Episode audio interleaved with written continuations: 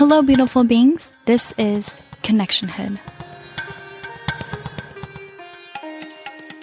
Welcome, beautiful beings. Rena here, your host. Today's guest has chosen for her own safety for me to remove all names for herself, for anybody she works with, the program she does, and anything, the state that she lives in, for her own privacy. I also wanted to apologize for the quality of this particular episode. It was recorded over a year ago in my closet and fumbling around, and I'm very sorry if those types of things do bother you. I have tried my hardest to edit it out and make it as smooth as I could. And so here it is. Do you want to tell us a little bit about becoming a mother and where your children are at? Sure. I became a mother 40 years ago. I had some infertility, and so I was delighted to finally have a baby come to term. I've lost 5 children, and so the 2 babies that I had, it was just fabulous. I just loved being pregnant, and I also loved, the fact that I had home births and that things went well. I had a 10-pound baby at home. Ooh, so, that's a big one. Yeah. So, other than that, I just loved having them. I taught home birth classes for several years, and so to go to births and to see that, having that life created right in front of you, and when the baby takes their first breath is always just so, brings tears to your eyes. It's so wonderful to see. So. It does. It's very, very moving. Yes. Yes, when they're born fully awake and fully aware. Yeah, it's beautiful. It is. You were kind of a midwife. I was a midwife. All those years that I taught home birth classes, I was a midwife and there were quite a few of us that were not interested in doing traditional birth in the hospital. And so we decided we were just going to... either we took classes, we helped and coached each other, and then we all helped each other with our home births. Really? So, Yeah. At that time, and this has been a long time ago, about 38 years ago, we did. It wasn't actually legal in our state, so to do home births. Right. They grouped miscarriages in the same, whether they were live births or, not in the same.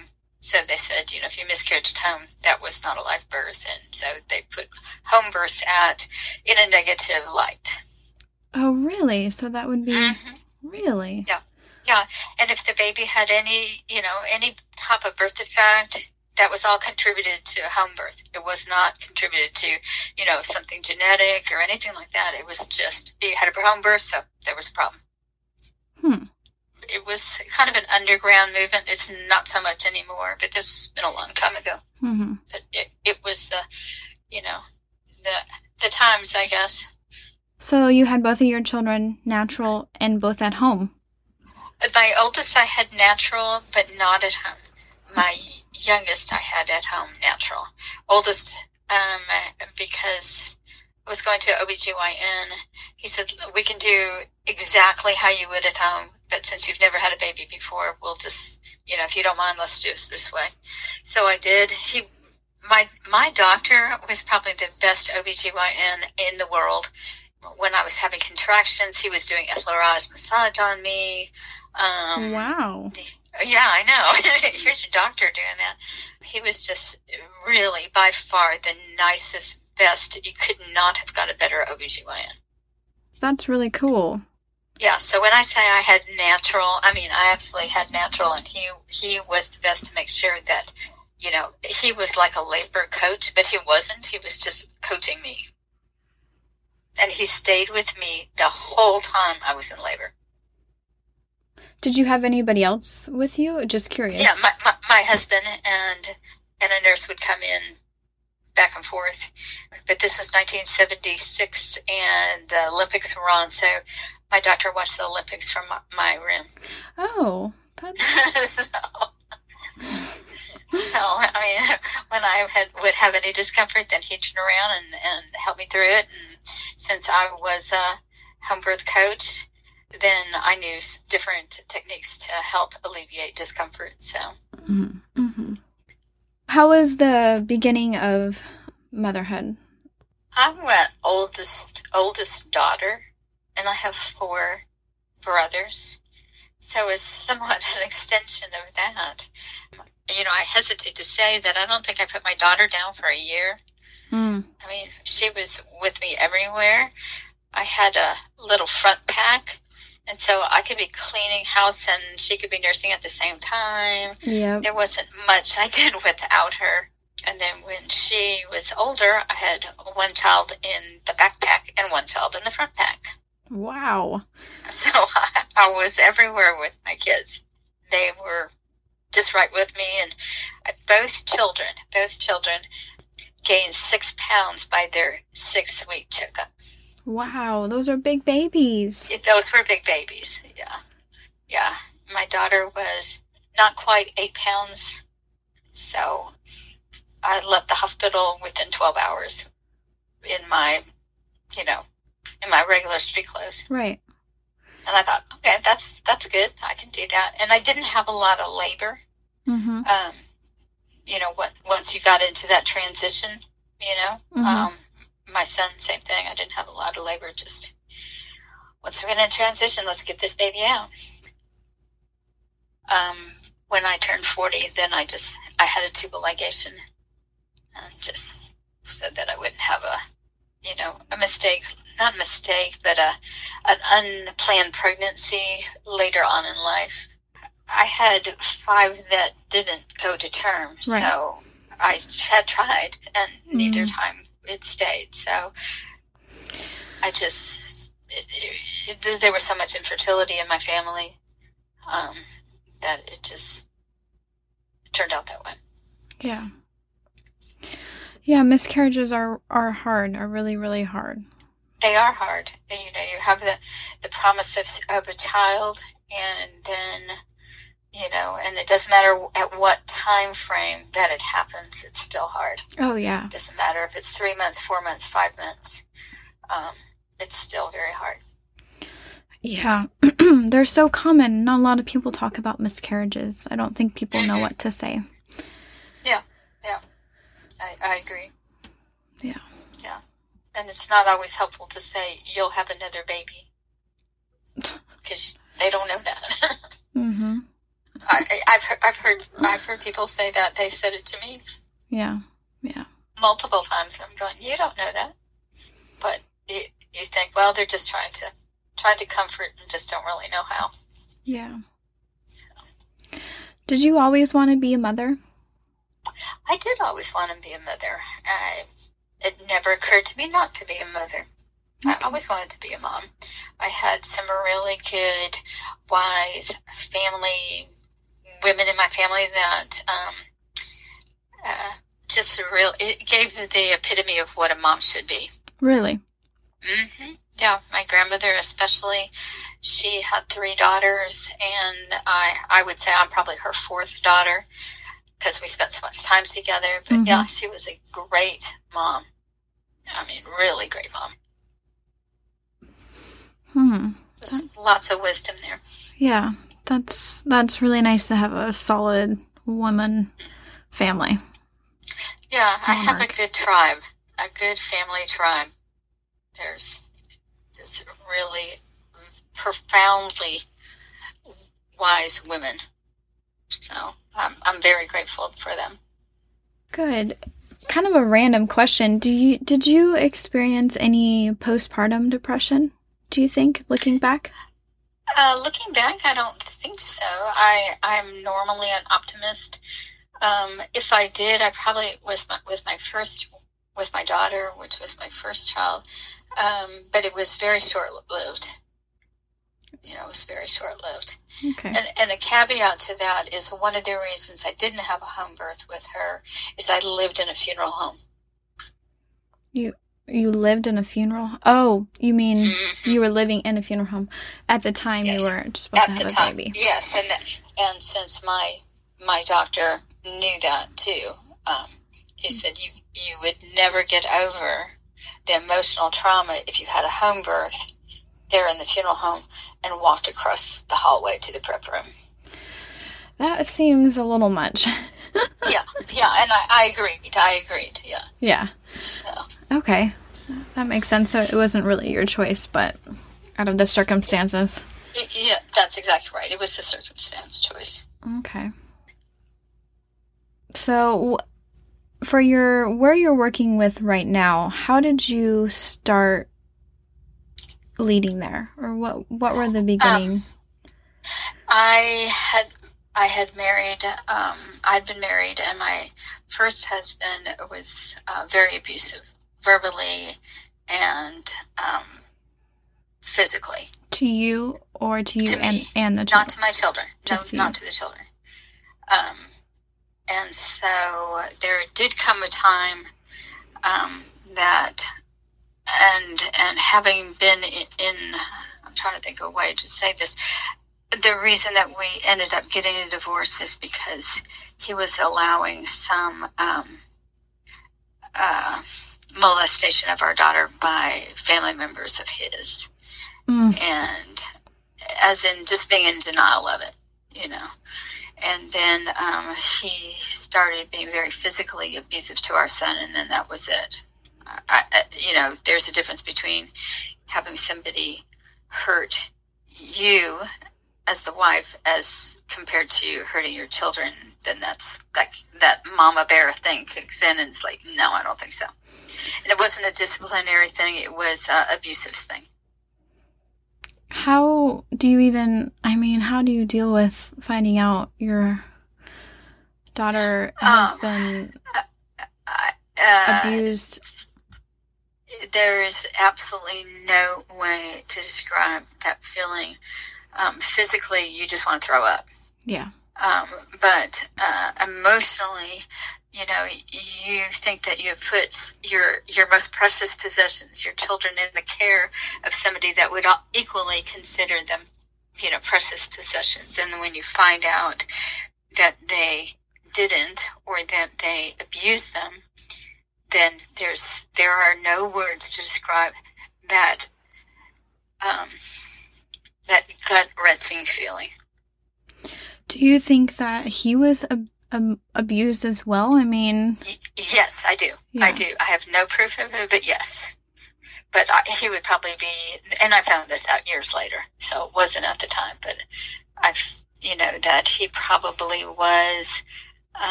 he would probably be the only family member in his family that wasn't, if he wasn't, and I don't think that was the case. Right.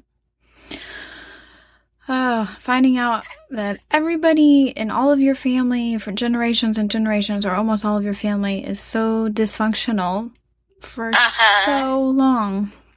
Mm-hmm. Yes. So that's when I started, going to school for being counselor, and then getting into helping those that have had domestic violence or molestation and abuse of any kind, whether it's the physical, even spiritual abuse, because there are people out there that do spiritual abuse too. So what's spiritual abuse? God's telling me I need to do this, whatever it is. Mm. You know what I mean? So whether it's God's telling me that I need to abuse you, God's telling me that I need to hit you, God's telling me that you're not going to heaven. So yeah. So you've been working with abuse for a long time. For a long time, probably, getting close to 30 years. Yeah, I've been a delegate to the UN on issues of abuse of women and children. I am a charter member of an organization that also, and I'm a certified first responder in domestic violence. So I've been doing this for a long time. Yeah. Because I don't want anybody to go through what I had to go through and not have the tools to get out. So I've acquainted myself with the law.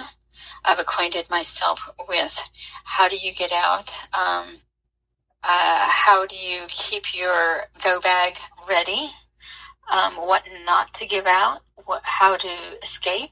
How to have funds? All those things. I mean, there's a underground organization here and that I'm a part of that sees domestic violence, and she'll ask if they want to get out. And if they go, yeah, I would if I could, I don't know how, well, then we'll get together. It takes about 2 hours to get them set up an apartment. Really? 2 hours? 2 hours. It's a lot of women that are organized and ready to go. We've had a house furnished, kids bringing toys. I mean, the whole thing. We want to know who you are, what you need, and how can we help. And then the church, it's not really a church. I belong to that organization. And it is the same type of thing. It's a nonprofit organization that helps women, it helps men, it helps children, all of us. To get in touch with other nonprofits, we're kind of like the clearinghouse. So if we see somebody in a domestic violence situation, or even just a verbal, and I don't discount verbal as being just as bad or worse, because the impact of words, verses can heal, but the impact of words is a lifetime. Mm-hmm. And so we're involved in that. We just got started. We just got into our facility in January. And so it's really gone well. And I do counseling calls for women that are in either domestic or verbal or, spiritual abuse situations. And I see them. I probably have 10 patients on an ongoing basis in different places, in their journey. That you talk to on a regular basis? On a weekly, if not more. Mm-hmm. As a counselor? Yes. And are they recovering, or they're they're all over, they're in the middle of it, or? Yeah, different places. There will be the beginning of how do I get out? What tools do I need? So I have a little worksheet that I go through. It's really basically in my head, but it's one of those things that having had to do this myself, what do? Where do you go? And if you have to have a go bag, that's like your insurance cards or the birth certificates for your kids or different things. I have a place that I store backpacks. Okay. Yeah, that way no one has to worry that it is on site at their home, especially if it's a domestic violence situation. You want to have cash, separate bank account. You want to have your kids' birth certificates, immunization records, anything like that. Anything that you need to go. If you had to leave in 60 seconds, what would you take with you? And so did these women start preparing these items and then... Yes, they prepare them, and then they send me their bags. Okay. And then they'll let me know later on where to deliver their bag. So you're like an incognito abuse warrior. Yeah, that's exactly right. Yes, because like I said, I don't want this to happen to any other woman. And I go around. I've gone around the country, and I've talked about this to Christian organizations. I work with police departments, because they need to know. I had a police officer call me and said, "Why would a woman stay?" It's domestic violence. And so I had a nice chat with him and said, "This is why. Because the abuser will say, 'I'm going to kill you, kill your kids, kill your family, kill everybody you know, and kill your dog.'" And you're going, "Unless you come back." And you, as the police officer, is not going to be able to protect her 24 hours, 7 days a week, for how long it takes for this man not to feel like that anymore. Do you ever run into any of the opposite gender? Yes. In fact, the witnessing of your mother being beat up by your dad is child abuse. And so many times when I've talked to, at different seminars, I've had young men come up to me, and I was the child that this happened to. But I've also had two people, two men that their wives were beating them up. And one of them, I heard it on the phone when he was calling me. Hmm.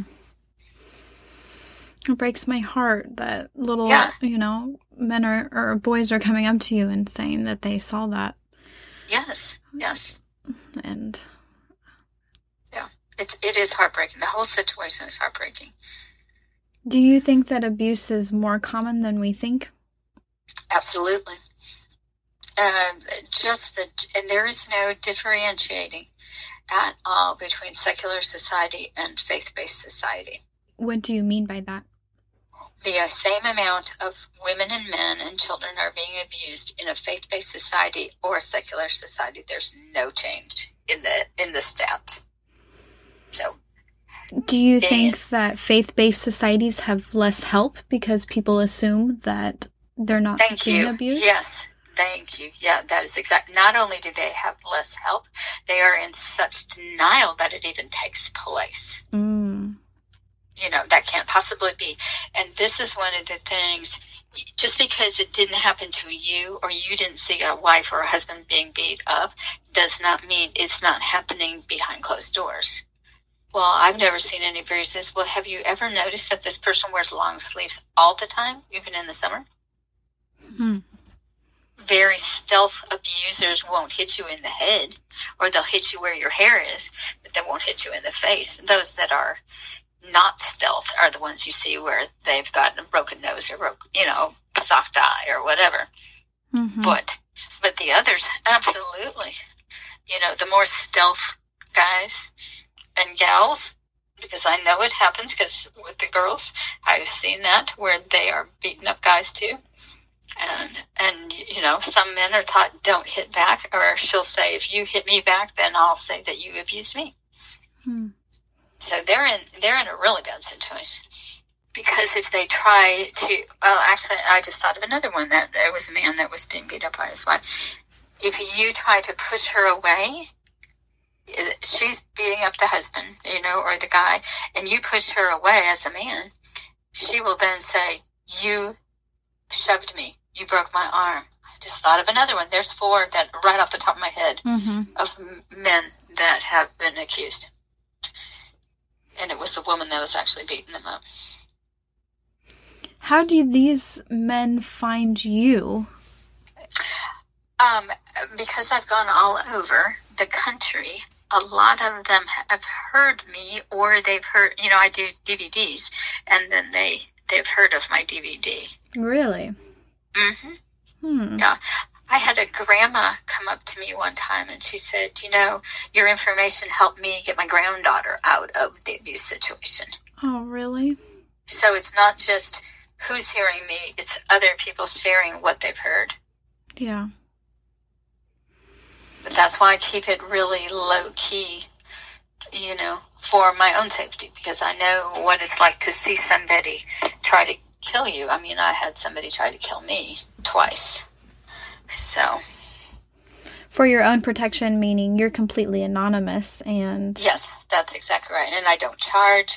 This is all, it's kind of a mission for me. So I don't. There's no money exchange. There's no paper trail. There's no anything. I don't know what to say. I think that's absolutely amazing. Well, thank you. Yeah. I just feel like that's my give back to those that helped me. Mm-hmm. Did you have help? Actually, I had no parental help. I had a tribe of women that I worked with that helped me. Mm-hmm.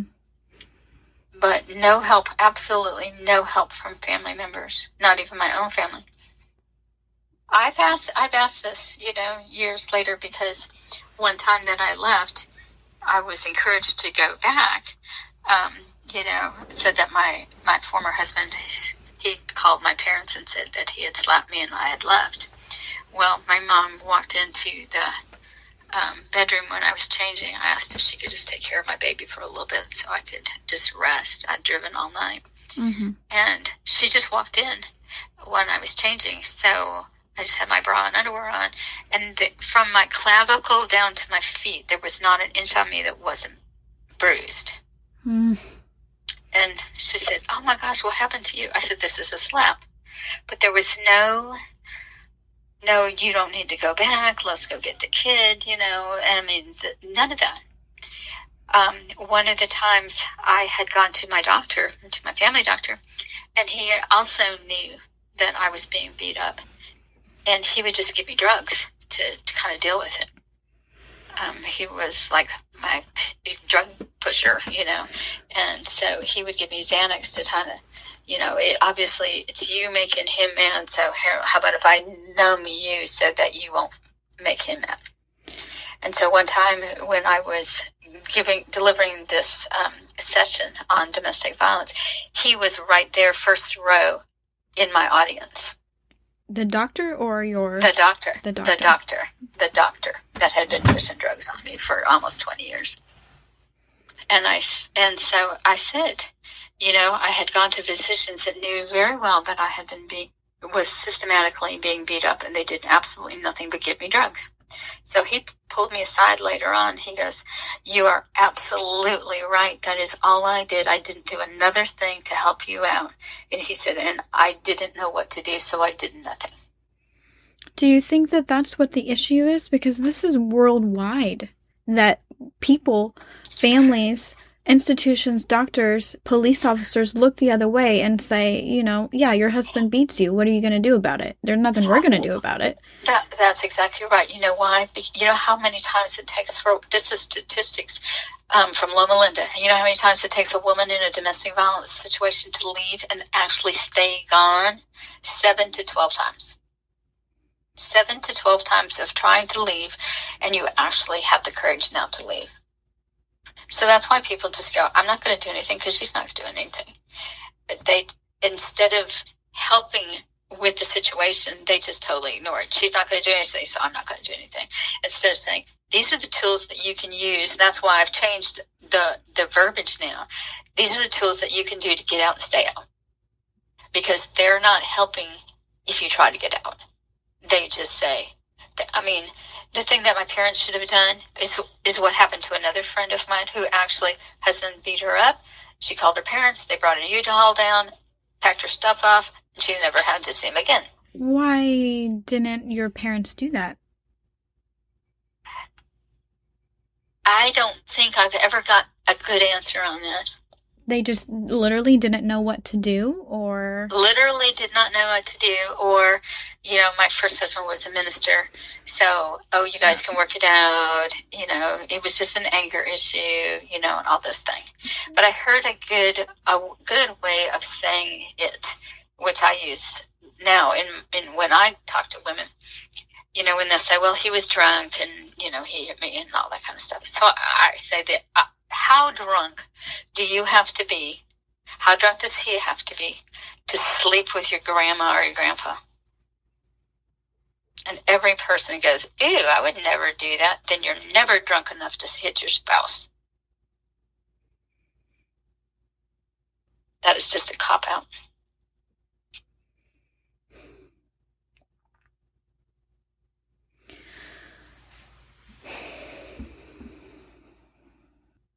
Do you think that it's getting any better?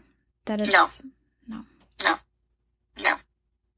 I know that there's more awareness, you know, with the Me Too, you know, thing that just happened. I mean, none of those women were protected. I can tell you this, in the faith-based community, I've gone around and done empowerment seminars for women, you know, and one of the topics is I want every woman to know how to help other women get out. Do you know what the percentage of leadership in faith-based community women's ministry is? 100% of all the women that I've ever come in contact with in leadership positions are the ones that have been abused. So if you're asking me if I think it's getting better, the answer would be no. Why do you think it's so hard for faith-based to accept that abuse is happening? That generational shut up and cover up. Generationally, abuse doesn't all of a sudden happen just, wow, right? Just here, it has happened generationally, and then and it doesn't happen to everyone in the family. It may be just targeted people, and then individuals, and then as you're going down the generations, maybe it skipped Uncle Harry and happened to Aunt Sue or, whatever. Mm-hmm. But no one says anything and no one helps. And then that goes down to the next generation, and they've learned it's the same scenario as being a dry drunk. Mm-hmm. That there are certain characteristics of families that have dry drunks in their family and then have abusers in their family. And no one talks about it. No one says anything, and no one does anything. Or I shouldn't say no one, very few do something about it. Well, I would like to hope that it's, starting with you and your kids, and, I fall in that category, that it's stopping now. We're not going to go for that anymore. We need to heal. Unfortunately, we have to heal from generations and generations from our family. Yes. And that is one of the reasons my daughter said, whatever it is, it stops now. It never goes any farther than me. Exactly. Yeah, and has gone to therapy before. Mm-hmm. Just because your kids you can have kids, and everybody has so much shit that they're going through. Yeah. And it's just literally transferred over to your children. Yeah, yeah. Either the way you handle it or the way you don't handle it, But yeah. That's with the other people, the same thing. You have to say, it is stopping with me. It's not going to be perpetuated onto the next generation. Exactly. Yeah. And in secular society, it's the same thing. It has to stop with the person that determines it will never happen again. Not on my watch. So that's me saying that. It will never happen again. Not on my watch. Not if I am... If I am aware of it, if somebody makes it aware to me, I immediately call the authorities. You don't get to have it, we'll just handle it in-house. No.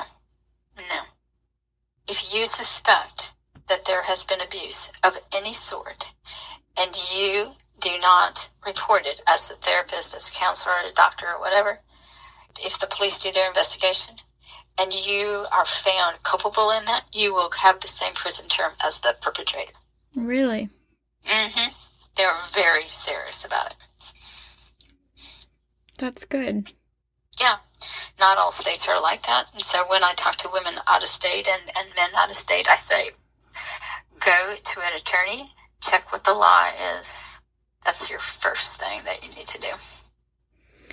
It sounds like a lot of our laws need to be... adjusted. I agree. But yeah. Remember I said one of the judges that I've worked with before years ago, she was being abused. While she was being a judge. Correct. Mm. Correct. And like I said, there is absolutely no educational level or demographic this doesn't hit. And it doesn't matter what race, color, creed, whatever. It doesn't matter. And there are some instances where women are more denigrated, you'll have that as pretty much everybody's getting abused. But those you would think that when women have more rights, that they would be least. But that's not necessarily so. It's 1 in 4 women and 1 in 6 men over their lifetime will have been abused. 1 in 4? Yes. I feel like it's more, but that's still a lot. I agree. That's just reported, and then it says that 75% unreported. Okay, that makes more sense. So, yeah. So when I was at the UN, in foreign countries, in other countries, not our own, but in foreign countries, it's either 1 in 1 and 1 in 2. Yeah. Okay, so if you're thinking that you're going to be able to stop, you have to really dig your heels in and say, this is stopping at my generation, not going any farther. Worldwide, everybody. Yeah, worldwide. Yeah, worldwide. But with sex trafficking and, kidnappings and adding to that, all that it just perpetuates it. Mm-hmm. And a lot of it has to do with a porn industry. That, the denigration of women, and there's statistics out there that Not all people that have a porn addiction are molesters, but everyone that is a molester has a porn addiction. Porn is kind of out of control. Yeah. And that's the other thing when, somebody comes to me and says, this is what's going on. And I'd say, well, one of the things that do you have a lot of porn in your home? And they go, yeah. Okay. Well, that's part of what one of the issues is this porn issue where, somebody doesn't have to be loving, kind, or respectful to a woman or even a man. Mm-hmm. And so now I'm going to denigrate you, and I don't care. You don't have that same empathy that you would for another human being. Yeah, I don't know what to say to that, because porn, it's just blown up since I've grown up. Yeah. And it's everywhere. There is 100% accessibility. Mm-hmm. So that's why, I'm like militant on this stuff. Just because it's not just, male to female, it's to little kids and all that. It's so bad. I know, it is. Do you have any, healing advice for people trying to come through? The only thing that I've found that really makes a difference from what I have been in this was that this is through the faith-based community way of doing it. You can change your cognitive memory. If you put yourself, whatever your tragedy was, and, whether you were molested, whether you're beaten up, whatever it is, that you can put yourself in a story, and that you can change your cognitive memory, the way that you view a memory. Okay? And so I've done it myself for the healing that I needed in my life, and I tell you, it absolutely works. Whether other people have tried it and it didn't work, I don't know, but I know that I have tried it and it works every single time. And so when you remember the bad thing that happened to you, you have filtered it through Jesus standing there. So for people who aren't going to use Jesus, faith-based, yeah, right. But that's what I've been told, is to go back to incident or incidents, bring it up, experience it, and let it go. Yeah, and if you as a child had bad experiences, or a young woman or whatever, if you've had that and you did not feel the experience, if you did not mourn, you did not grieve, you did not those things, all this stuff comes back to you when you're older, the 30s and 40s. When a woman calls me and she's crying about something that happened when she was a child, I said, "Are you 30 or 40?" And almost 100%, it's one of those in between, between your 30s and your 40s. If you didn't experience then, or you weren't allowed to, shut up or I'm going to give you more of it, those kind of things, then they continue to experience it subconsciously until they let it go, until you can get to the point where you can actually let that go. And it's the same thing. You have to go through the emotion to let the emotion go. And if you are still crying about the incident, you haven't let it go. Does that make sense? Yeah, that makes sense. You can tell the story when you can tell your stories without emotion anymore, or without crying, or without, then you've actually let it go. It's just another story to you. Mm-hmm. But if you can't, then there's still some healing that needs to be done. It doesn't happen overnight, doesn't happen instantaneously. It may take a little while to go through that. But if people actually do that and say, no, I just don't want to think about it anymore, you'll still think about it whether you're consciously thinking about it or not. Yeah. Do you have any advice for anybody who doesn't even know where to begin but wants to deal with their own trauma? Yeah, this is what I would do. I would do it incrementally. What I do with my clients is I have them, draw me a picture with their non-dominant hand. I would ask them to put on it a person, a house, and a tree. Just those three things. You can embellish it however they want to, but the picture is actually what I want to see. And so from that picture, when they bring it to me the next time, and I do personality tests, assessments and all that, mm-hmm. but I wanted to see where they put these things, these three things, because it makes a big difference on how they can heal and where the trauma came from. Mm-hmm. And so when I have them do that, that's the first thing. When you can draw me a picture or you can write a story in your non-dominant hand, you're going to start bringing up stuff. Really? Mm-hmm. Mm-hmm. So that's why I said do it incrementally. Mm-hmm. Like you do one, maybe, and then do another one a couple weeks later, a month later, whatever, so that you can, because when you start drawing or even writing with your non-dominant hand, it goes to that memory part of your brain that you have stuck stuff that you don't want to remember anymore. Fascinating. Yeah, and it's very disheartening when they start remembering that things they didn't want to remember anymore. And I don't prompt them to it was abuse or whatever. The story starts to flow out. Mm-hmm.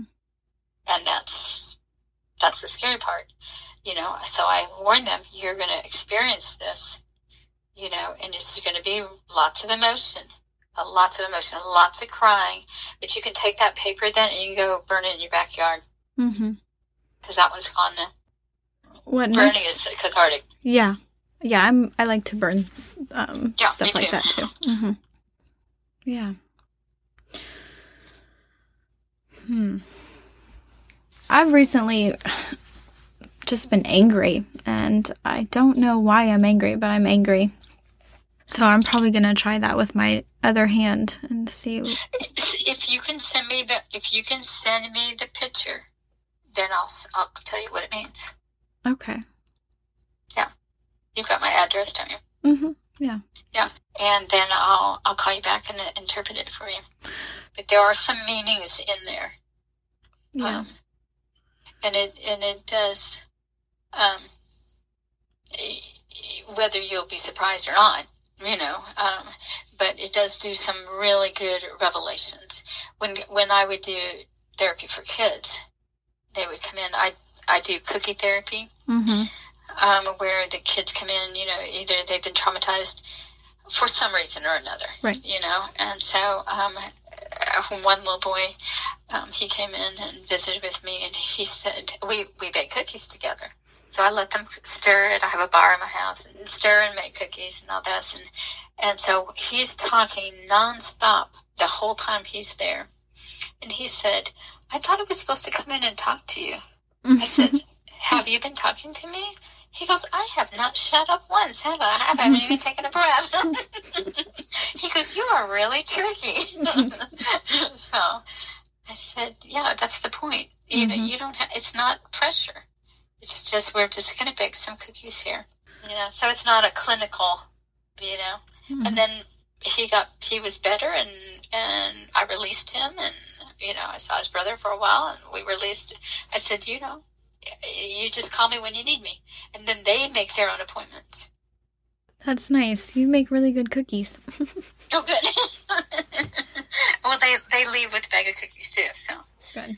And then whatever they want to share with their parents is up to them. But they know that I will not disclose anything unless I have permission. Where can people find where can they find you if possibly they might need your help, or maybe other women? Do you know of any other communities in other states? I don't. If people need me, they can just give me a call. Like I said, I only go from referrals. They have to know who somebody is.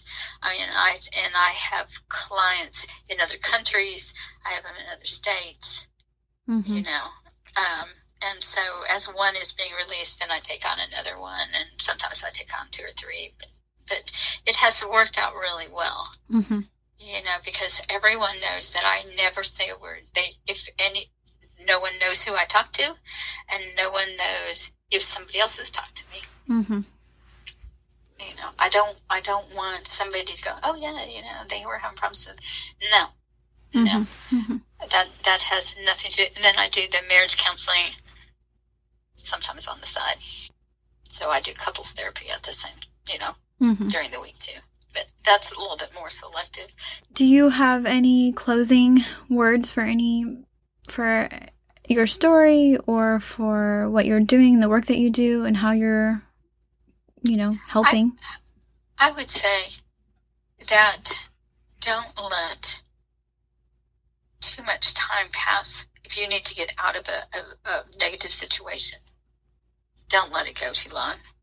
You know, do it sooner than later, and that there are people out there to help. I don't know too many others, but I know that I'm always willing, you know, whatever somebody needs for that. And because I have a spouse that is so supportive of me doing that, you know, and helps out with it. I mean, then we're kind of a team with it. So that's what I would say. I would say, do not be in a situation that you are being negatively dumped on. There's a term about chronically post-traumatic stress syndrome. Very good article on the internet about that, of the chronic post-traumatic stress syndrome for domestic violence. I read that actually. Yeah, it was really good. It was good. Yeah. So, I mean, anything like that, but be a participant in your healing. Yeah. You know, that's I've got women that I've talked to for 5 years and they don't want to be a participant. Yeah. They only want somebody to do it from, and she still has not healed. And know that everybody else is healing from something as well. Oh, yeah, absolutely. You will never meet somebody that hasn't gone through something. Everyone has, on our journey, everyone has something going on. Yeah. So be kind, be loving, be compassionate. Give them a lot of space or break or whatever, you know, or just a hug. Some people you know need a hug. You know, and so just, you know, if there's somebody that you see, you know, take that 30 seconds to say, you know, is there anything that I can do? And even if they say no, well, then let me just give you a hug. Yeah, we're all connected. We're all going through similar things. We all have a collective consciousness, and what you're feeling, we're all feeling. We're all connected. Yeah. Yes, absolutely. Well, thank you. Yeah, thank you welcome. So much. This has been a really nice conversation. For me too. Yeah. For me too. And then if you need me or you need to send somebody to me, you just give me a call. Okay. This completes the conversation on domestic abuse. For episode 4 on Connectionhood. So a few tips that I pulled from our guest today was wanting to have every woman know or have the knowledge of how to help other women get out in abusive situations, which are up on the show notes. If you are interested in contacting her, please private message me and we can go from there. A couple of things that are very important for some of the healing advice and the counseling advice that she offered. So she is a professional and she counsels, and, you know, she has been doing this for a long time, and this is her advice. And our advice, as in the podcast, as myself, please seek out a professional.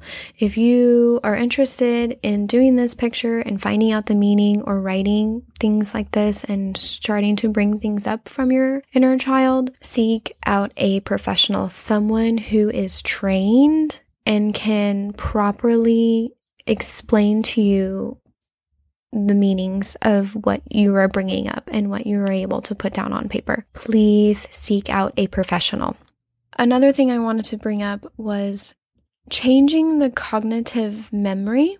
Now, she highlighted incrementally a few times. So I'm going to say that again. This is incrementally. So this is done in pieces because a lot of stuff comes up. A lot of emotions do come up. So incrementally, Take your time, have self-compassion, have unconditional love for yourself, unconditional forgiveness for yourself. And, you know, a lot of stuff might come up if you go down this, you know, when you go down this road of suppressed emotions, and be kind to yourself and take your time. It has been pretty helpful in my journey. That's it. Be a participant in your healing, you know, that's a big one. So I'll leave you at that and have a beautiful day. Ciao for now.